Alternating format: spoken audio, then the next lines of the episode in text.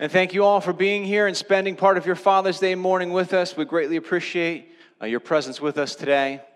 Uh, several years ago, there was a, uh, a mother, and she was trying to figure out what to get her husband for Father's Day. The kids were young, and let's be honest, they were no help at all. And so she was on her own to try to figure out what to get her husband for Father's Day, and he was a tough guy to shop for, but he liked golf. And so she went to the golf pro shop. She's looking around, she didn't know what to get. And the salesman there said, Well, here, I, I think I have something for you. He brings out this pair of socks. The woman picks up the socks, and they feel awfully flimsy.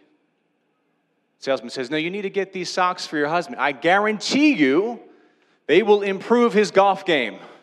All right, fine. She buys the socks, wraps them up. Father's Day rolls around. The dad opens the socks in front of the kids. They're trying to take credit for it, but they were no help at all. I mean, really? So he feels these socks and says, These are, these are awfully flimsy socks. She says, Well, the salesman at the golf pro shop, he said, You need to wear these socks because they will improve your golf game. He goes, All right, fine, I'll give him a try. Well, he was planning to go golfing later that day, so he puts on the socks, goes off, plays some golf. And the whole time that he's gone, the wife is thinking, I hope these work out. I hope these socks work out. They weren't exactly cheap. I hope these socks work out. The dad comes home after playing golf. Wife says, Well, you wore the socks, huh? He says, Yes. Wife says, Well, how did it go? He says, Well, I got a hole in one. That's a slow burn. Some of you get that now, some of you will get that joke on the way home, yes? And that, my friends, is an example of a dad joke. That's a dad joke that my grandfather actually told in one of his sermons. My grandfather was a pastor and he told that joke. And uh, looking back, I've been thinking a lot about my grandpa recently and the relationship I had with him.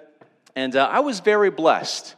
And I say this not to brag, but just to share how God has blessed me. I was very blessed to have a great relationship with my grandfather, and he shared so much wisdom with me. I mean, not just godly wisdom, but also specific wisdom about what it means to be a pastor, what it means to lead a congregation. In fact, my grandfather was one of my top two mentors that I've ever had in my life. The other one was, of course, my dad. And so, again, I know not everybody has a great relationship with their father, not everybody has a present father, but I was very blessed by God to have a great relationship with both my father and my maternal grandfather, my top two mentors in life. Now, I've only preached a Father's Day sermon once since my father died. He died in 2014. Um, and the reason that I normally don't preach on Father's Day is because it's difficult. It's very difficult. And Brett, I so appreciated your prayer up here, and I appreciated the genuine emotion with which you prayed through that prayer. And for those of us who have lost our fathers, we know that this is a, a difficult day. A wonderful day to remember and to celebrate, but also a difficult day. And so, that one occasion that I have preached since my father passed, what I did during that sermon, this was many years ago, is I just shared with the congregation, I shared with you all some lessons that I learned from my dad.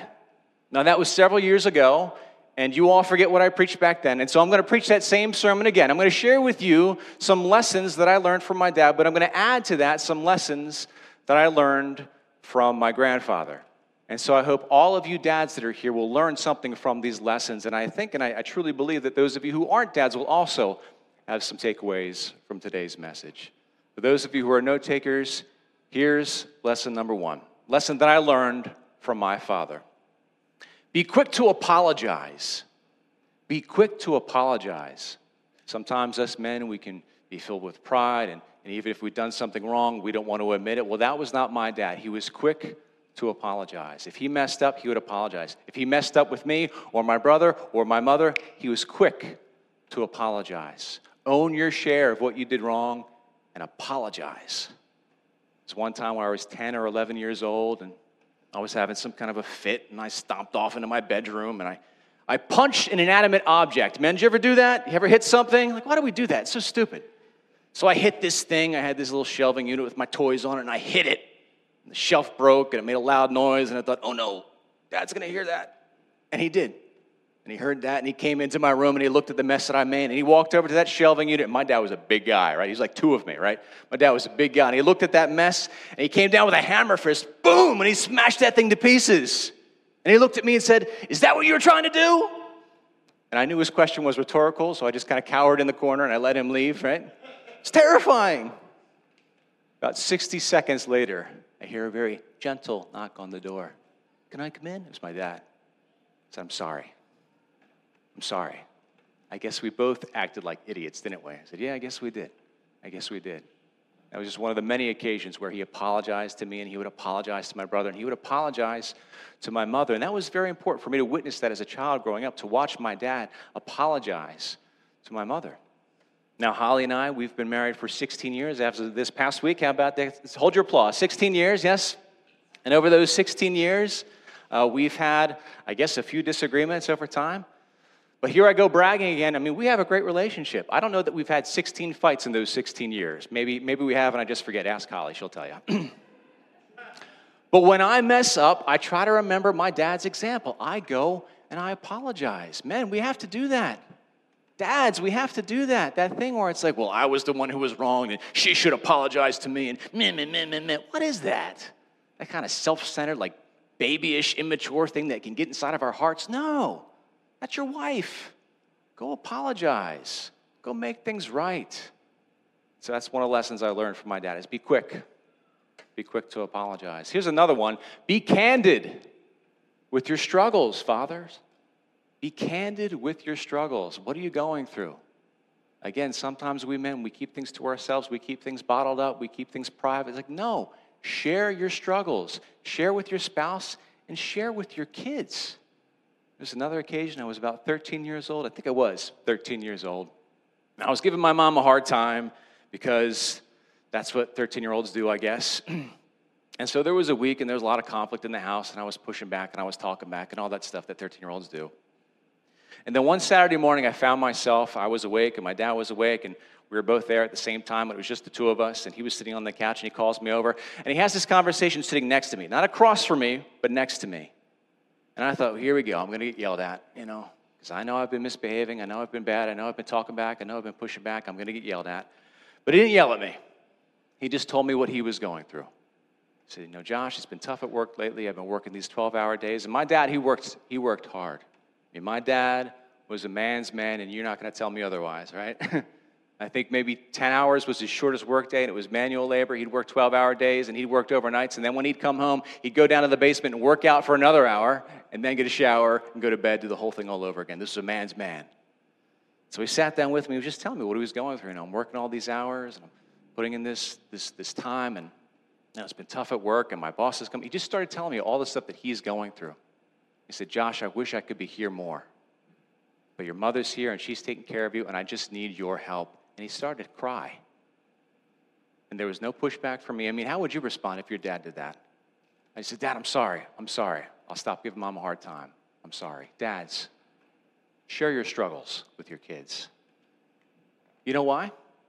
Because one day your kids are going to have those same struggles and they'll have watched you go through those struggles.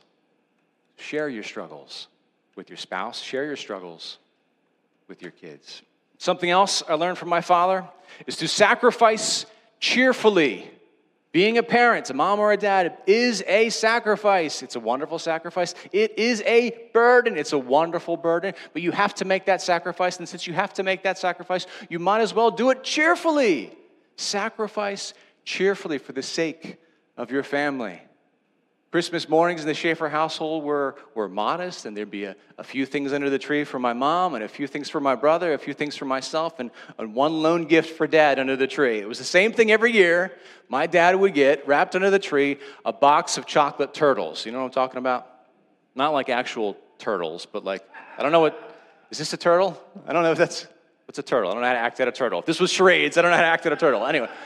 Chocolate turtles, you know, it's like a peanut cluster with caramel and covered in. Right, anyway, that's what he would get every year for Christmas. And he, so he'd unwrap that box of turtles, and my mom would eye up that box, and my brother would eye up that box, and I would eye up that box, and he just shared them with all of us. And I don't know if he ever had one of his chocolate turtles. And he shared them with a smile on his face. Because being a parent is a sacrifice, it's giving something of yourself away. So you might as well make that sacrifice cheerfully. I was just reminded of something. I was driving past uh, Amosland Elementary School, which is where I went. I was driving by just to see if they finished that statue of me. It's not up yet, so I don't know what the holdup is. Anyway, I was driving by, and uh, there's that big field there. You know Amosland School? Right? Okay. There's that big field there. And I had this memory of this occasion where um, dad took us to go fly a kite on that field. And so here's the story we had just spent a week away on vacation in the Poconos. We had all sorts of fun. I mean, my brother and I, we had all sorts of fun on this vacation. We were younger. And parents, you know what it's like to go on vacation with young children? It's not fun. You're basically just keeping them entertained and keeping them wrangled in a new location for an entire week, right? And so we spent that week away and we did lots of fun things while we were away. And, and we used to fly kites while we were on vacation. There was this field where we would fly kites. And so it's a Saturday morning where vacation's over and we're all very sad. You know that feeling, oh, vacation's over, and we're all very sad. And I get in the car, and my dad's driving us back home, you know, that two hour trip back home. And I say, Dad, when we get home, can we go fly kites again? Can we fly them up at my school? Now, as a father, I now realize what an obnoxious request that is, right? Like when I take my kids on vacation, I'm like, I just gave you a whole week of my time and my attention and my energy, right? I said, Dad, you know, after you're done driving us back home, after you've taken us on this week long vacation, can you take us to go fly a kite? And he did. Didn't complain about it. Wasn't doing it begrudgingly. He said, okay, we'll keep the, well, let's keep this party rolling. So after making that drive back home, he took us to go fly kites at my school. Being a parent is a sacrifice. Dads, you might as well make that sacrifice cheerfully. My father taught me about the usefulness of humor. Yes, the usefulness of comedy. My dad's name was Rich. And uh, one of his favorite jokes is when someone would approach him and say, Hey, are you rich? He would say, Yes, and incredibly good looking. right? That was his deal. My father had a way of humor. My father had a way of making tense scenes less tense. Yes, there's a usefulness to humor and levity, and it's not just about being a goofball. And I know you kids, you get sick of our dad jokes, but you're going to miss all those dad jokes when we're not there. There's a usefulness to levity in the weeks and months after my father passed, when we get together as a family, I mean, we just felt his absence so big.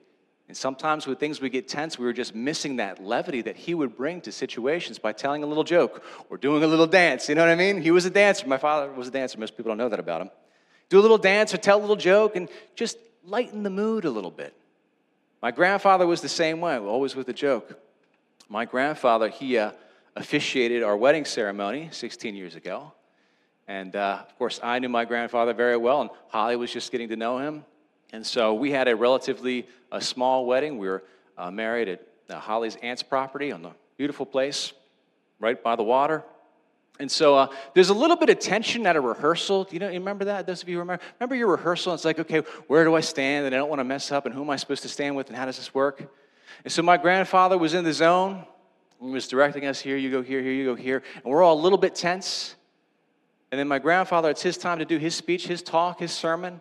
And he just starts ad libbing this ridiculous story, right? He says, Once upon a time, there were some people traveling by a boat and they saw this plot of land. They thought, Why don't we set up this little property on this land? Just telling this increasingly silly story. And I'm not sure what Holly thought in that moment. Maybe she thought Pop Up was starting to lose it. You know what I mean? But we realized what he was doing. He was just lightening the mood. Silly little story, silly little ad lib. And everybody's shoulders kind of relaxed right? There's a usefulness to levity.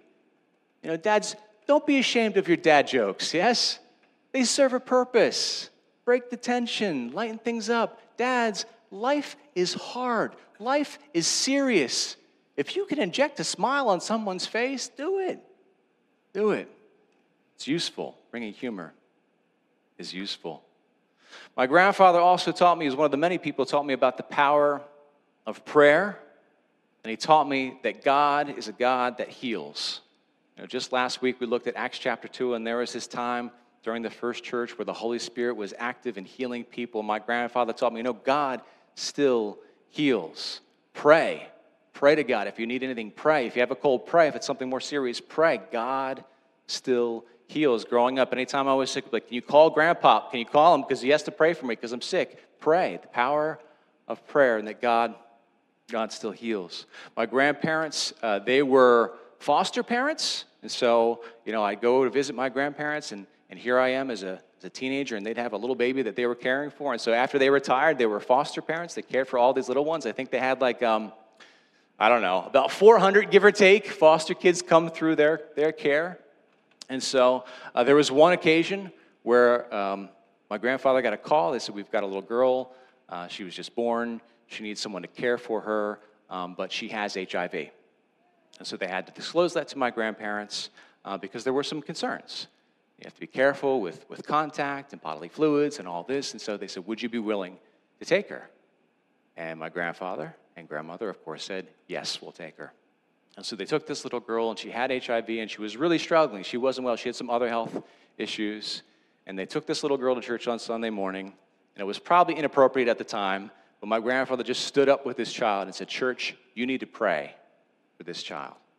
And that church did pray for that child, and that child was healed because God still heals. And God took that sickness away, and God took that virus away, God took that HIV away, and that child survived, not only survived, but thrived. And they fell in love with that little girl, by the way, and they ended up adopting her, and that's why I have an aunt who's in her early 20s, yes?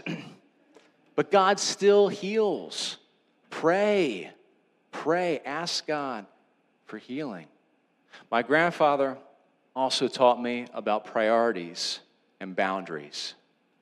My grandfather taught me that it's Jesus, then family, then church. And a lot of us pastors, we get that wrong.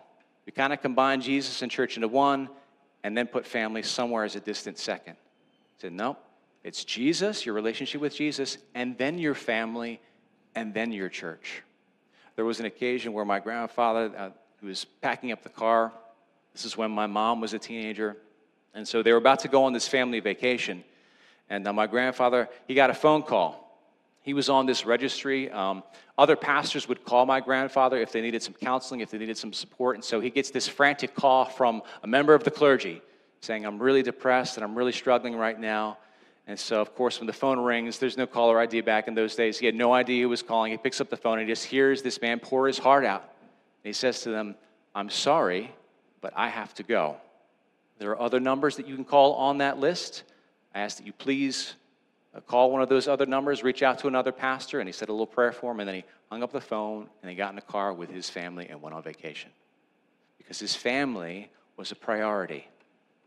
I've learned that lesson from him. I also heard some of you know uh, Charles Stanley. He preached on the same thing it's Jesus, then family, then church.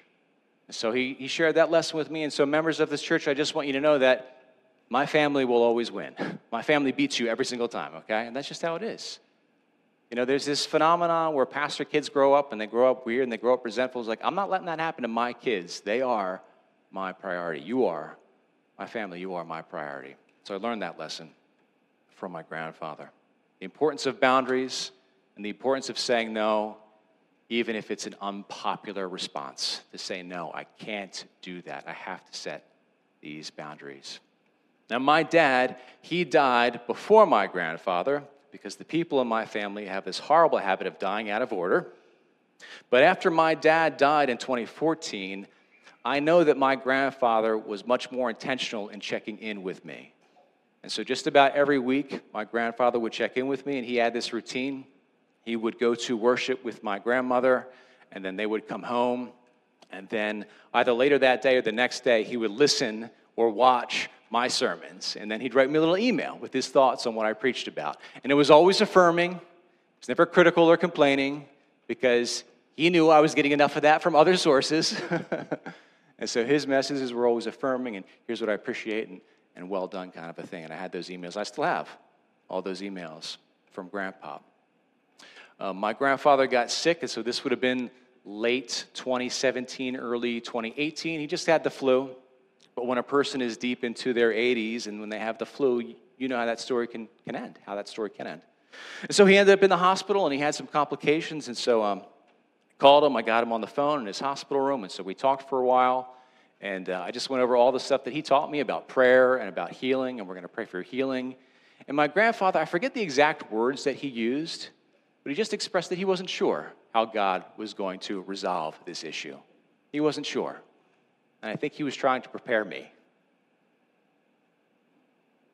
for his passing. So I had that chance to talk with Grandpop, and then I'm praying for my Grandpop over the phone, and that was weird because, like, I don't think this has ever happened before. This roles have just shifted now. Now I'm praying for you. You're the one that prays for me. So I prayed for him over the phone, and his health continued to decline. uh, over the weeks. And uh, my mother, who was with us at the time, this was her father. And so I said to her, We should probably get down there. Now, I didn't feel like I needed to see Grandpa in person again, but I felt like I should get my mom down to Myrtle Beach. They live down in Myrtle Beach. I got to get her down there to see her dad. And so we took a, a road trip. Did you ever take a road trip with your mom? 10 hours in a car? That was a lot of fun. Took a road trip down to Myrtle Beach, and uh, we rolled in, and it was pretty late at night, and we went straight to the hospital, and we saw my grandfather, and uh, he was having a difficult time talking. His mouth was very dry, so it was difficult for him to really enunciate clearly. It was tough for him to keep his eyes open. So he wasn't in great shape, uh, but we talked with him, uh, we prayed with him. On my way out, I said to him, I said, Grandpa, um, if you could please shave and maybe get a haircut before I come back next time, because you're looking a little shaggy. Just a little smile across his face. You know, again, the usefulness of humor, right? A little smile out of him. And so we left and went to my grandmother's house. We stayed there that night. The next day, we went back to the hospital with my grandmother and with my uncle. And that was an action packed day, friends. We went back to the hospital, and my grandfather had this packet that we brought to the hospital. He had spelled out all of his wishes. Dads, that is a great gift that you can give to your families. Spell out your wishes. This guy had it all notarized. These papers were drawn up by a lawyer, had it all worked out what he did want and what he didn't want. So my grandfather was at a place where, in order to keep him alive, they were going to have to put him on a feeding tube, and we said, nope, he does not. He does not want that.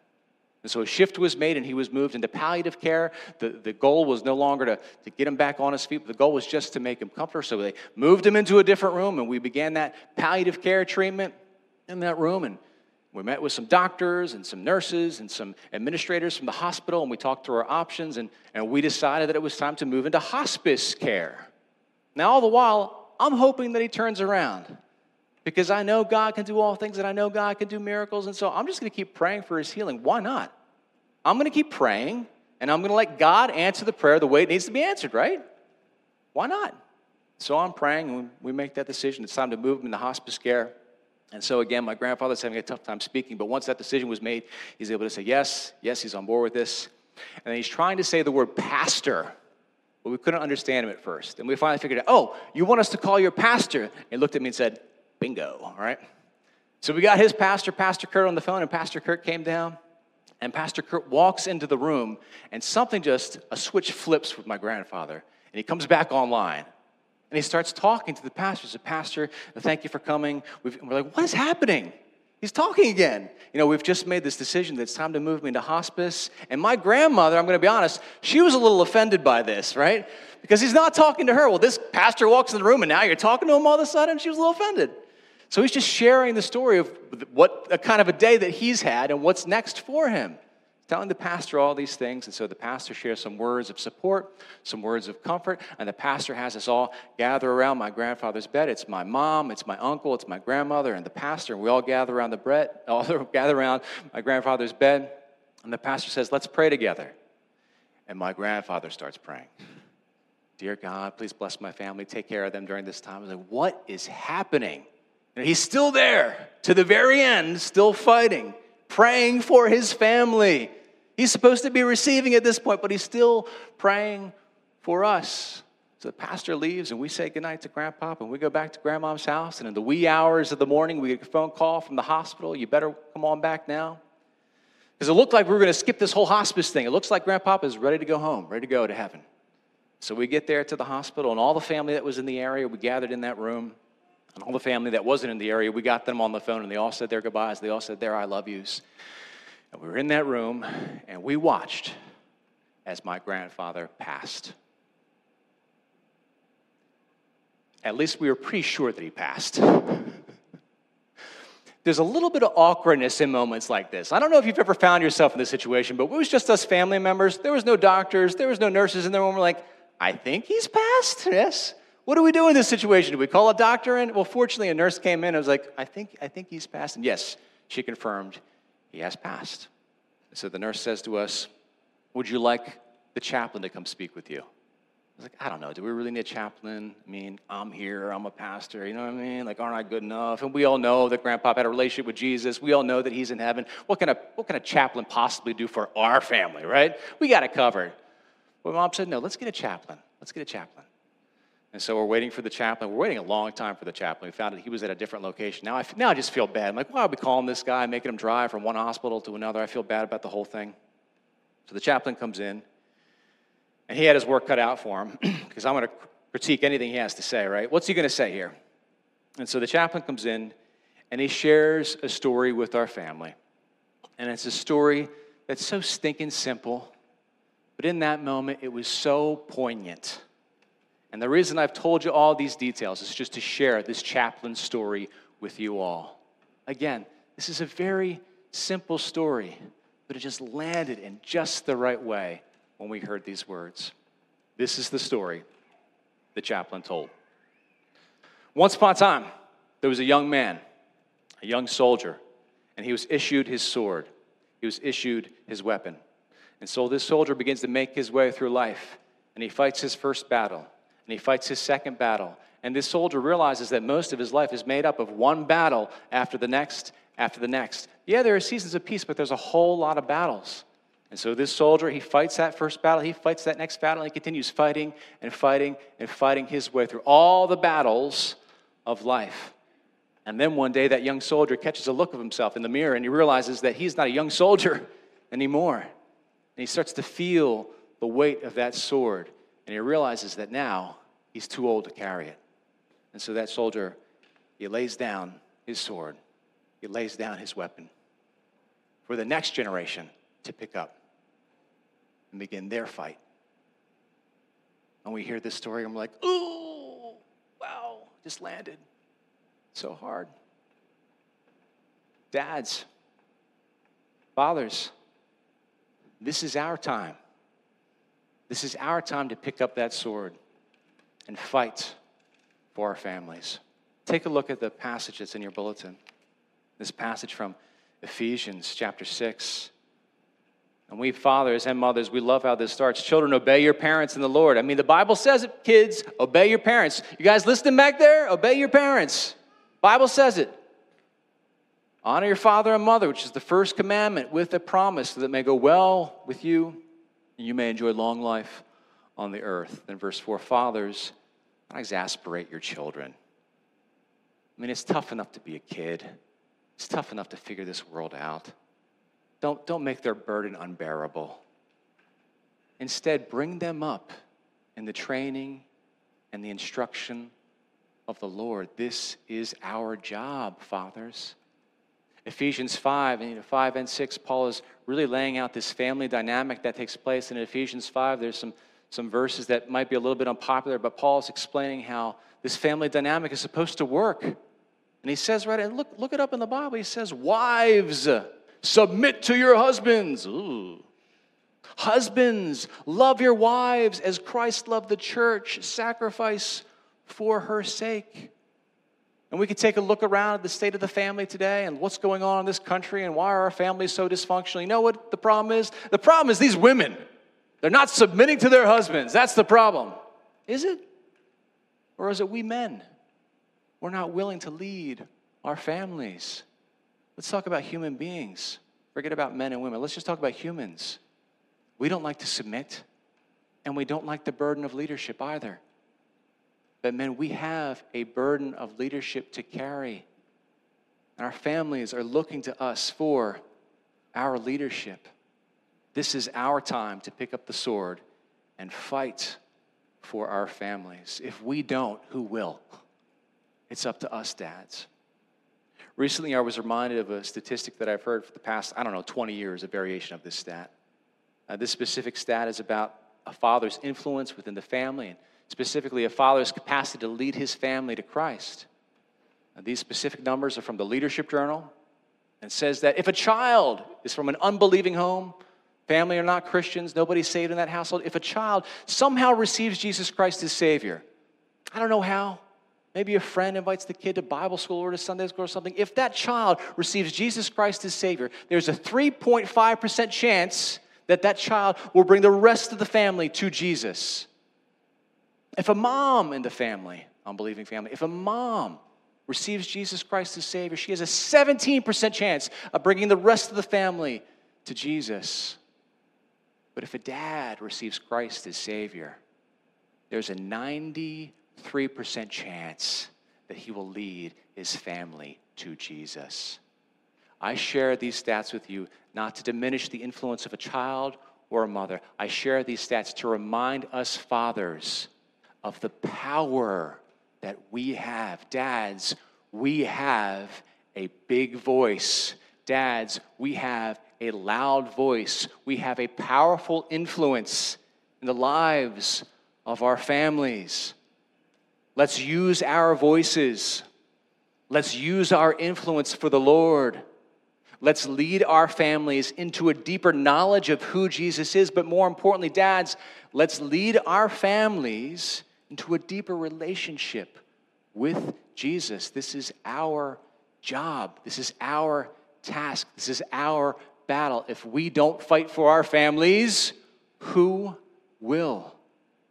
Now, you might be thinking, yes, I have children. Yes, I'm a dad, but my kids are old, they're grown, and they have kids of their own, and it's too late for me. No!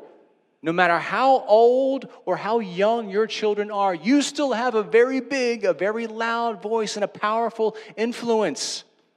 And if you've messed up over the years with your kids, apologize. Own it. And if you are struggling as a dad, just share it with them. Let your kids know. And, dads, most importantly, if you know Jesus Christ as your Savior, and I hope and pray that you do, if you know Jesus as your Savior, you make sure that your family knows Jesus as their Savior as well. That's your job. That's your mission. That's your battle. Fathers, our children need us.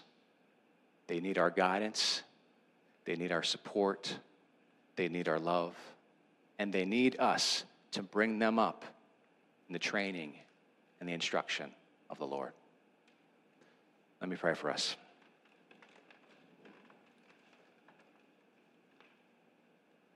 Father God, as we call you by your title, by your name, Father God, we are mindful of the great love that you have for us. We are mindful of the relationship that you desire to have with us. We are reminded of the perfect example that you have set for us example of love and service and sacrifice. Father God, let us follow in your example. And Father, you know better than anybody else that it's not easy to be a dad. There is a unique burden that comes with being a father. And so, Lord, help us carry that burden. And Jesus, I would actually ask that you would carry that burden through us and for us. Let us, dads, pick up that sword. Let us fight our battles. Let us fight to protect our family. And Father God, we pray that you would enable us, fathers, to train up our children in the instruction of the Lord. We pray this in Jesus' name. Amen.